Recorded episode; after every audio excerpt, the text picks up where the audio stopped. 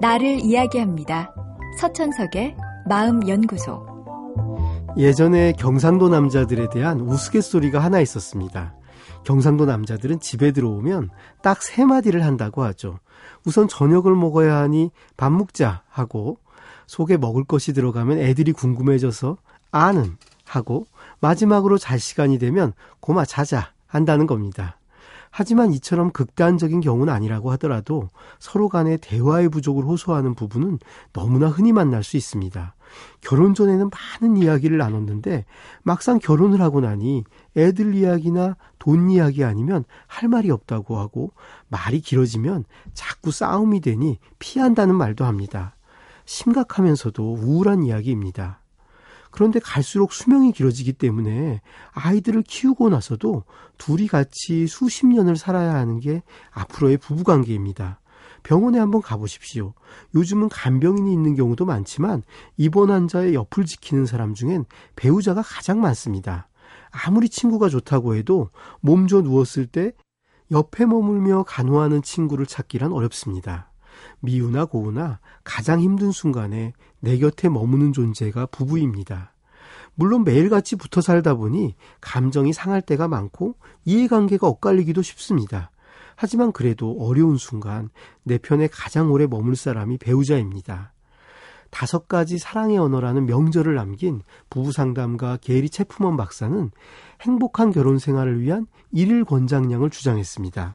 그는 부부가 각자 그날 일어난 일 중 세 가지 사건을 골라서 상대에게 말하고 느낀 점을 나누는 시간을 매일 가지라고 했습니다. 그렇게 대화의 일일 권장량을 지키면 몇 주 만에 적어도 몇 달 안에 부부 간의 진정한 대화가 원활하게 이루어질 것이라고 약속했죠. 어떤 분은 고작 3개쯤이야 하실 것이고 어떤 분은 엄청나게 많다고 느끼실 수 있습니다. 중요한 건 어느 한쪽만 해선 안 되고 양쪽이 모두 해야 한다는 겁니다. 그리고 그날 있었던 사건만 얘기하는 것이 아니라 그 사건에 대해 느낀 감정을 함께 말해야 합니다. 그래야 부부가 서로의 감정에 대한 이해가 깊어질 수 있습니다. 부부 생활을 오래 했음에도 상대가 어떤 일을 겪을 때 어떻게 느끼는지 모르는 경우도 많습니다. 그러다 보니 상대의 감정을 오해하기도 하고 자신과 비슷하게 느낄 것이라고 착각하기도 합니다. 그것이 다툼의 중요한 원인이 되는 경우도 많습니다.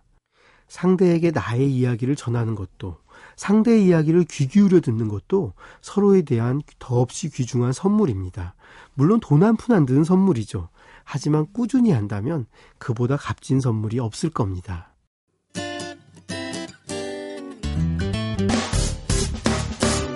기쁠 때면 내게 행복을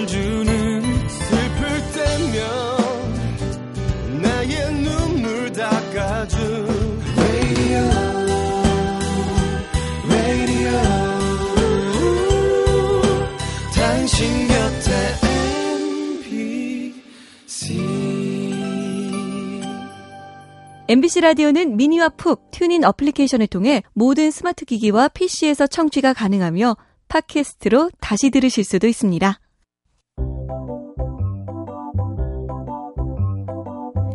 서천석의 마음연구소.